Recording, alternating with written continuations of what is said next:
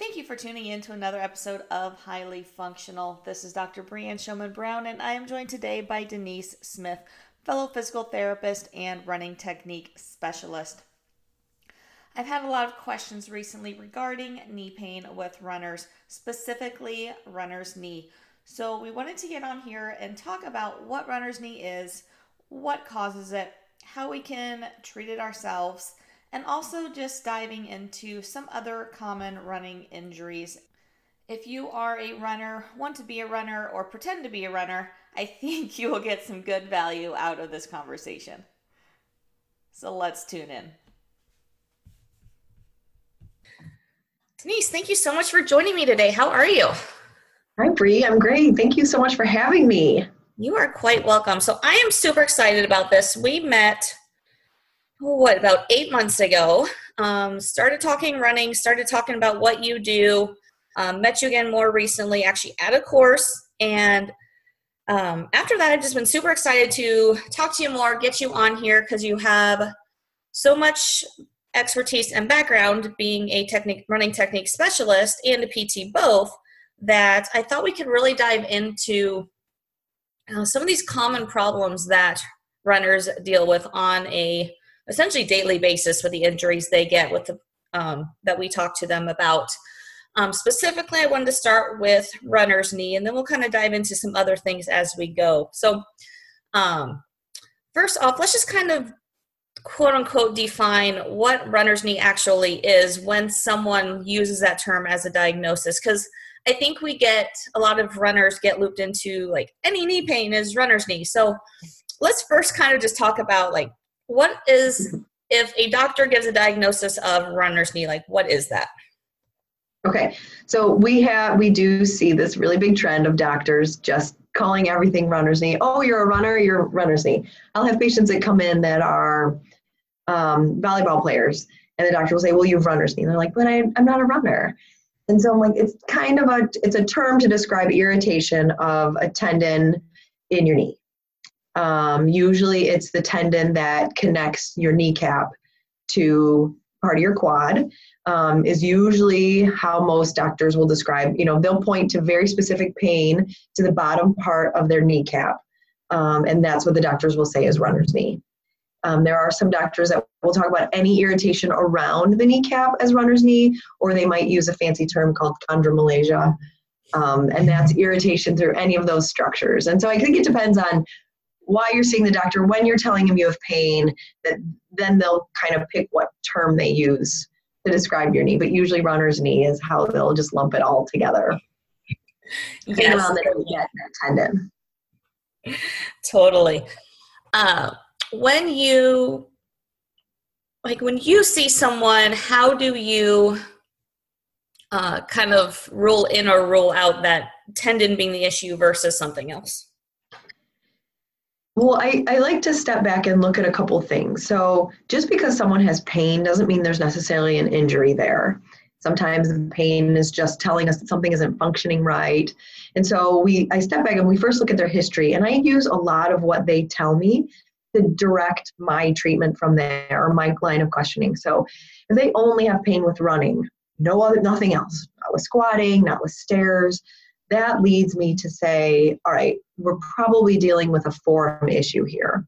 But if they have pain only with descending the stairs or and with running and um, when they bend and straighten their knee and there's complaints of it popping or getting stuck, then we go another direction. So taking into account where their pain is, when they have it, and what brings it on will usually direct where we start.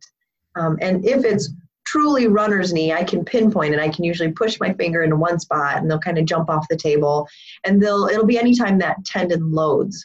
So usually when they're running, going down the stairs, sometimes going up the stairs, squatting, anytime that tendon has to accept the load of our body weight is usually when we'll say, okay, yes, the doctor is right that you have runner's knee. Um, then we have to step back and say, well, why do they have it? Because it's not like the tendon is just going to choose to be mad for just because it wants to be mad. Something is wrong. Something's usually off in the system. And um, I'm going to go off on my tangent. I'm sorry. But no. the knee is the knee is usually not the, the structure at fault. It's usually something above or below. It's a very, it's a hinge joint, so there's not a lot happening there, and it is the weakest link in the chain. So most of the time the problem is somewhere else, but the knee is where the pain shows up. And so the doctors say, well, just go have your knee worked on and your pain will go away, which is not true. We have to sometimes look at what's happening with stability and mobility at the other structures that surround the knee. Exactly. And I'm glad you went there because I was going to go there anyway. this is why we get along.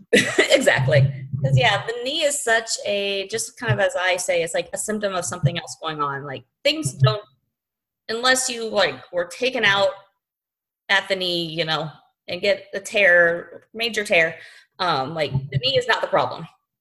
So let's start up the chain a little bit.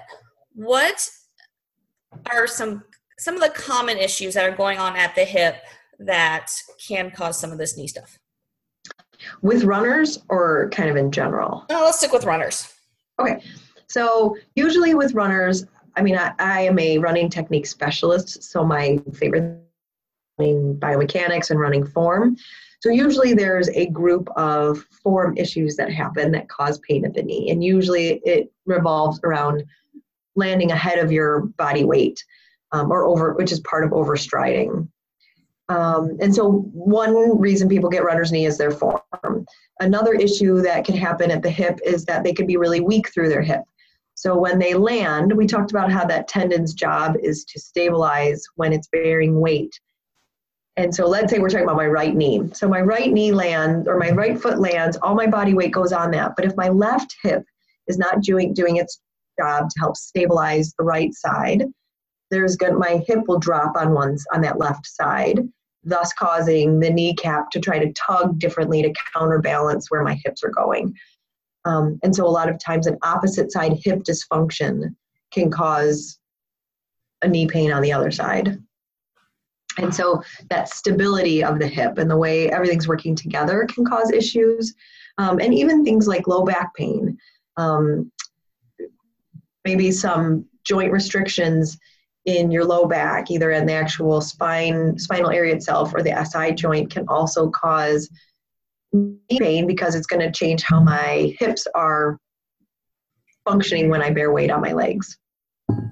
So we have to we have to take a step back and look at the entire system above the knee for how that's working. Even a shoulder dysfunction can cause a hip issue, um, and so it's you know that's why I think I, we love our jobs is because we're kind of detectives and we have to figure out where the problem lies.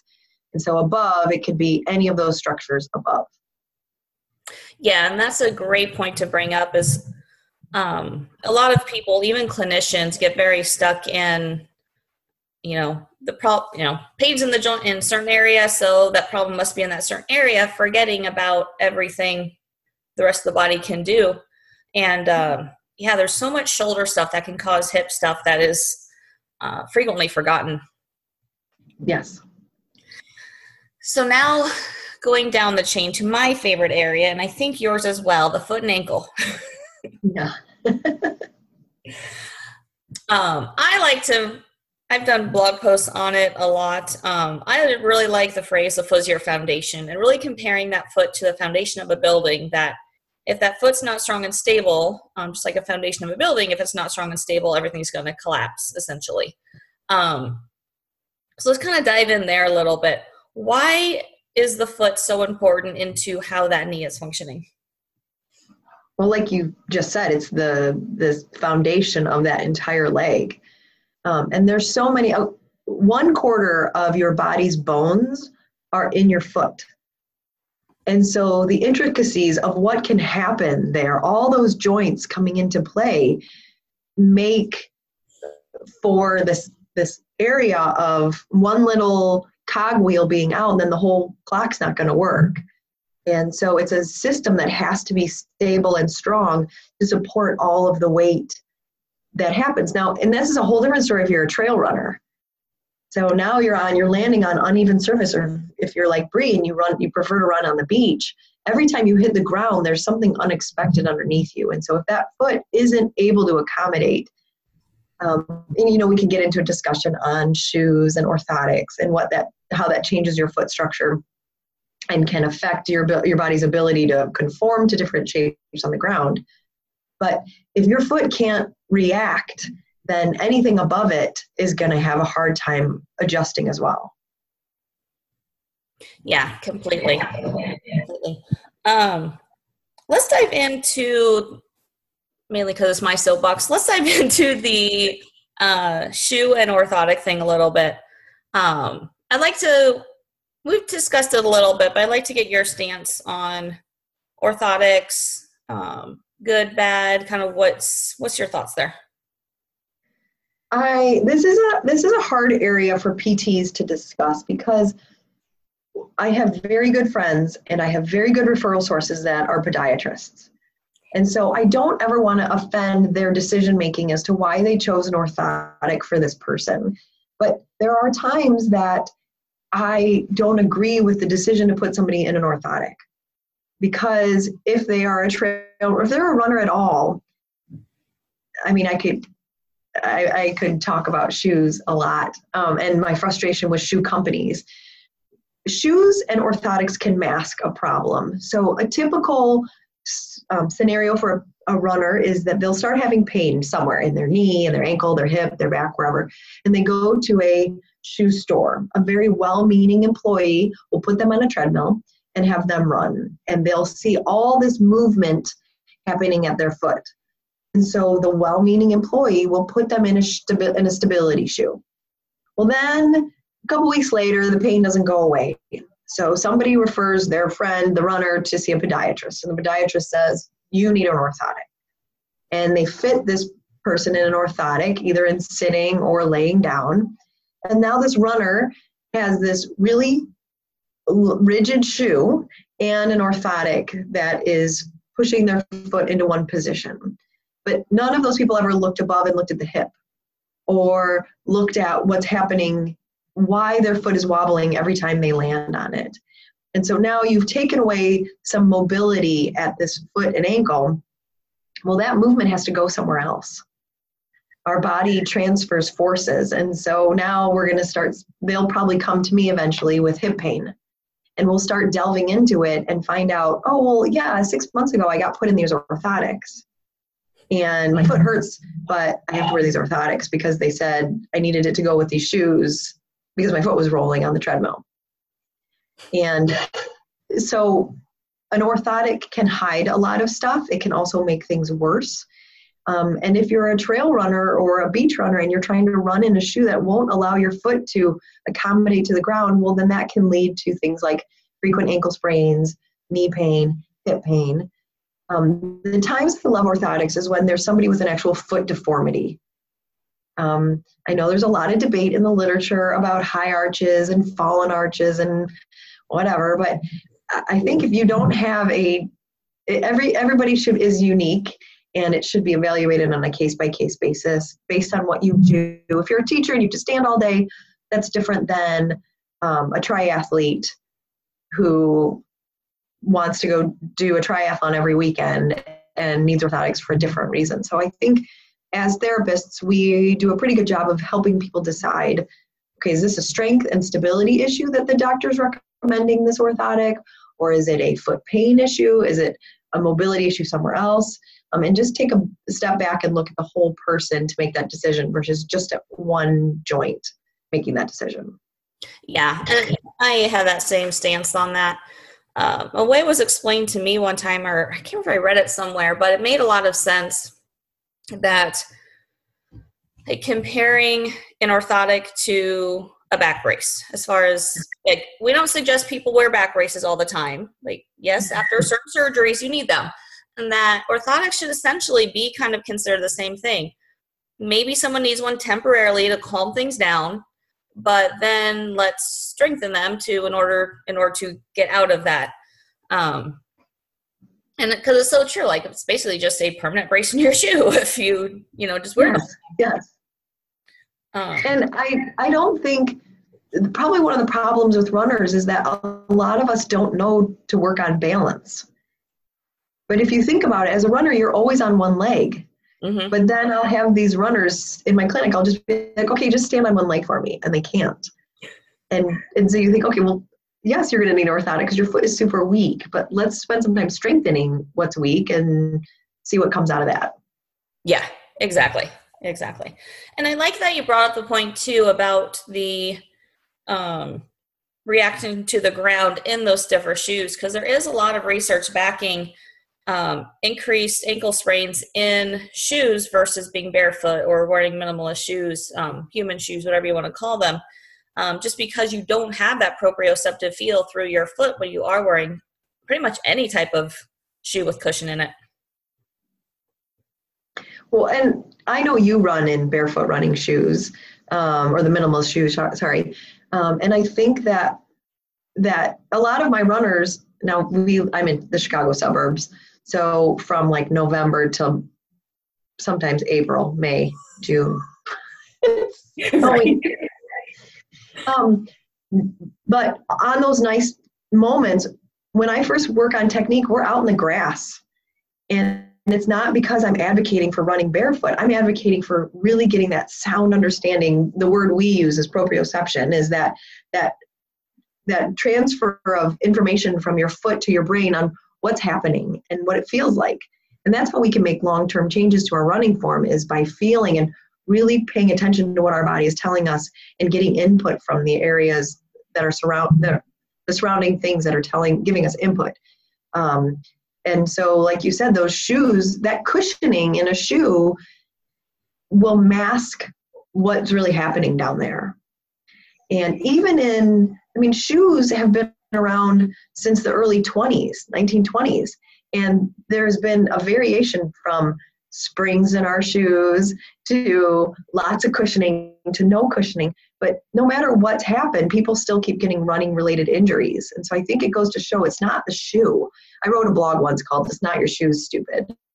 Because I feel like everybody just wants to blame the shoe and it's like uh, there's so many other things that could be happening. I, I, I always use the analogy I'm trying to learn how to golf, not very good at it. No matter what golf club I go purchase, my swing is not going to get any better. I have to sit and learn the swing. Now, once I get a good swing and my mechanics are sound, then I could go buy a golf club that might enhance my performance. Maybe it'll help me drive the ball a little bit further. Usually the same way. They're not going to fix your form, but they're going to enhance your performance or help you adjust. In Illinois, when we run the trails, we wear tracks. Um, it's going to, a good shoe with spikes will help me land on icy surfaces better than another shoe. So it will help my performance. It's not going to make me a better runner because I'm wearing these spikes or not. Accurate. so if someone has, um, we'll stick with runner's knee for a second. We'll go back to there a little bit, then we'll um, veer off again. Um, like where I know, like everyone's going to present a little bit differently, but just thinking like someone's very acute, has this knee pain on the front of their knee, you know, either it's above or below is causing the issue, but focusing on that knee itself to calm things down, to start um, taking that inflammation out of there, getting rid of that pain. Like, where do you start with your runners? Well, I love soft tissue work and manual therapy. So I always love getting in there, breaking up fascial restrictions, helping the quad and the hamstring. So there's the hands-on component that I think all of us PTs love to do. Um, and so usually I'll start with that, like just feeling around what's irritated, what's not, what's tight, what's not, um, and then backing down and looking at okay, how what, how are they, how and when are they loading the knee? So we'll use video analysis to watch them run. We don't do anything on the treadmill here at Smith Physical Therapy, but um, we do everything on the ground. So having them run back and forth outside on the sidewalk, filming them, looking at where the foot is landing in relationship to the body. Because if that foot lands ahead of the body weight, most likely you're landing on a locked knee and you're asking that tendon then and the joints to be in a locked out position and that's what's absorbing the force versus a soft knee um, when it lands underneath your body weight and you're letting the muscles absorb the force so usually that's where we start is putting our hands on the patient to figure out what's going on and then looking at when they're loading it how the joints are positioned um, and then you can usually work backwards from there awesome awesome awesome um Cool. So just thinking like other common injuries that we see with runners. Um, runner's knee is one of them naturally, but we see a lot of like IT band syndrome. Uh, yes, I can put your quotes on that because that's another soapbox. but um, we see the IT band stuff. We see, you know, the plantar fascia stuff. I know my thoughts on it, but what are your thoughts? Are as far as all these injuries, is it for the most part caused by the same general issues as far as the hip issues, foot and ankle issues, or um, are they caused by different things? Um, both, yes. Um, so usually it is a problem somewhere else. Um, and we, there's a term to this itis, so plantar fasciitis, um, tendonitis. And that is somehow implying that there, and they'll say it's an overuse injury. And so we really want to try to get patients to get out of that idea that, well, you ran too many miles and that's why you're hurt. Well, if that were true, if there's like, oh, you're training for a marathon, that's a tendonitis, you're overusing it. Well, if that's true, anybody running a marathon would have the same thing. There would be like some magical number that we all hit, which is not true. So um, we we we want to start using the term misuse. So you're not using something the right way, and that's why it's irritated and angry. So is it irritated and angry because you're not strong enough to be doing what you're doing? Are you a runner that you know you're following some plan that tells you to run 10% more each week, and now but no strength training, and so now you're trying to run 20 miles, but you're not strong enough to do it. Or you won't take care of the muscles and you won't dig and clean some of the restrictions that build up um, in in the tissues. Like you don't do any recovery work don't do any yoga you don't so there are so many other components to pain and runners whatever joint that i think if we break it down we start looking at how we should be training i'm sorry i just want to hold another tangent oh you're fine um, that a lot of these injuries aren't overuse they are simply misuse because your body's not either strong enough, mobile enough, or you don't have correct form. And that's why things happen. And like you said, there's just bad things that happen, you know, getting taken out, you twist an ankle on a trail, that stuff's going to happen to some people. But the majority of the 85% of recreational runners that are injured every year, it's a misuse injury, not an overuse and not a traumatic incident. Yes, correct. Um, I actually like the tangent you went off on because I, it is something I do want to address, and that is the strength component. Um, I know I talk to runners all the time who think because they run, their legs are going to be strong, and that is 100% false.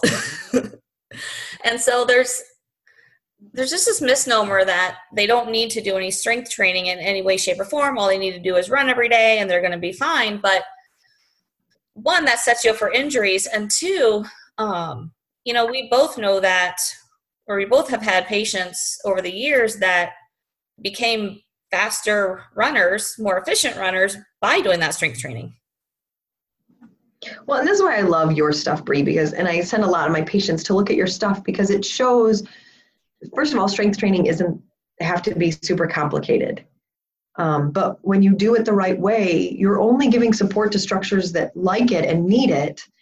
And you can prevent an injury just because you're stronger in that muscle. It doesn't have to be this like complicated thing. It's a very simple process. There's a reason why we do squats as runners. There's a reason why we strengthen our hamstring as runners. There's a reason why we have to work our calf. You know, there, there's there's reasonings behind all of this, and it can be very simple if you understand what muscles do during each part of running. And I think the, the important thing too to point out with the simplicity of it is you don't need to go to a gym to do this stuff. Like most of the stuff can be done just body weight or maybe if you want to do, you know, have some dumbbells and kettlebells at home just to add a little bit of resistance, but it's not something that you need to, you know, spend a ton of time at the gym for. It's something that we can just integrate into you know, a little bit before your run or a little bit after your run in order just to get something consistent. Yeah. And it doesn't have to be a two hour long process, it could be a 20 minute process. And that's sometimes enough. Yeah, exactly. Um, I want to talk about something going away from the lower extremity a little bit, going away from the legs. Um, just something that's come up with a lot of runners I've been talking to recently, and that is more of the back, hip, sciatica stuff that's coming on as they're running. Um, what is your thought process behind why a lot of that occurs? Why people get more of like the back pain and sciatic stuff um, with running, especially with the higher mileage? Um, some of it is a strength issue, pure and simple. They cannot, their low back, their hamstrings, their glutes are not strong enough to maintain that distance. So, um, but from a form function, a form standpoint, it's a lot that we'll see um, they're bending at the waist or their hips aren't coming underneath them. Ideally, when someone's running, we want them to be like a tree. So their whole body weight will come forward, they'll pivot over their ankle. But we have a tendency to pivot to bend at our waist, either as an attempt to get speed or as a because you're just too weak. You can't tolerate being upright for that long. Um, and so I think an awareness of where your hips are in relationship to the rest of your body is really important to prevent low back pain so that that those structures aren't being pulled on. The other thing too is like we sit all day. We sit so those of us that have to commute to work, we sit and then we sit when we get to work and then we sit when we go home and then like, oh, I should go for a run. So you've been sitting all day and then you get up and you go for this like 12 mile run and your back starts hurting. Well, you know, you, there's a reason why we are not supposed to sit all day. So, excuse me, we're finding patients to have less pain the more they're becoming aware of standing throughout the day or sitting on a ball or getting up and walking around throughout the day too. So I would say just looking at your lifestyle. What are you doing before you run? What are you doing after you run? Are you stretching? Are you working on strength training of your low back and ab muscles? Um, that all goes into why I think low back pain is is prevalent in runners. And that's basically the direction I go to is that core strength stability stuff and yeah, tight hip flexors just because those are pulling yeah. on the spine, pulling on the pelvis and um, definitely can cause a lot of problems in there. Plus the other factor of not just the tight hip flexors, but um, you know, the research shows that all that sitting just shuts down the glutes too while you're sitting. And so if people aren't doing things to actually get them turned on or I hate using that like they shut down, but yeah, I know. Um, I know you mean though. Like they get lazy. Yeah, yeah. To you know, at least get them to you know fire properly, or at least you know warm them up a little bit. Essentially, I guess is a better term before running. Um, you know, naturally they just aren't going to be as active. Correct. Yeah, absolutely. Um, anything as far as on your end, anything consistent that you see a lot of that you want to bring up? Um, I I think you you really touched on when we talked about the strength training component. If I could just change runners' appreciation for strength training, if if people walk away from this podcast and they hear that you can prevent runner's knee with strength training, then I can die a happy lady because I just think that when structures are trained to load a certain way, when you have good form and your body is strong enough to handle that form for prolonged distances, I think that we could really start seeing these injury rates come down. And that's what's most frustrating to me as a PT and as a running technique specialist is that there is no reason why running should have the high rate of injuries that it does. Um, it's one of those sports that you could do anywhere. People forget that it is a sport that has its own set of skills that need to be developed. But it really is a wonderful, wonderful sport that anybody can do with just a little bit of time and dedication and putting in the time to do strength training and recovery work and working on your form. I just think that the more people watch your stuff, Bree, with understanding the role of strength training and proper nutrition, fueling those tissues with recovery, you know, timing when you're eating, um, before and after your run, so that you're fueling your body the right way. I think if if we can all work together to educate these runners, we'll really start seeing these injuries come down. And that is my goal in life. Is right now it's we see 85% of runners injured every year. I can get that down to 70 in the next five years. That will make me so happy because this is silly that we get hurt like this. I agree. And you did bring up that good point that, and something I touch on all the time, which is that nutrition side of things. Um, and I actually just talked briefly about it yesterday um, on a live that, you know, I, I like to consider what we put in our bodies as fuel, just like fuel in a vehicle. You put crappy fuel in a car, it's not going to run very well. Same right. thing with body. You put crappy food in it, it's not going to function very well. It's going to get injured. It's going to have inflammation. And if we can put better things in our system that actually help us recover and help us heal, um, that can actually, you know, that can pre- prevent or at least reduce a lot of things. Yeah, and I know maybe I can give a shameless plug to what you and I are doing in the next couple months with our high school runners. That you know, in our conversations, we both felt like high school runners are at a very high risk for an injury. Not only are they structurally weak because they're going through puberty, but they don't know what to eat. And they'll have a Pop Tart in the morning and then a sandwich and chips at lunch. And then they, three hours later, go outside for cross country and their coach asks them to run six miles.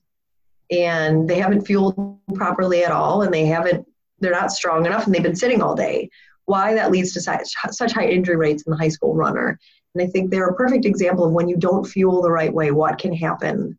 Um, and all of us that work all day, we don't always have time to eat the right thing, but not eating at all isn't an option either because then you have no gas in the car. Exactly, exactly. And I think going to that high school student, um, I have a runner, high school runner I'm working with a little bit with nutrition stuff and just understanding that they have crazy schedules and it can be tough for them to actually get healthy food in. And so it can be um, kind of a project at times trying to create a you know a, a good game plan in order to be able to eat healthy for those students.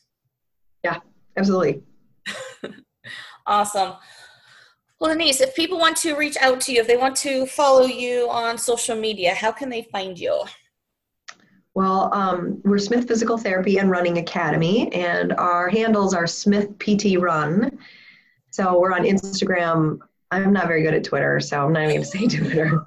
but we're on YouTube and um, under Smith Physical Therapy and Running Academy. Our website, smithptrun.com.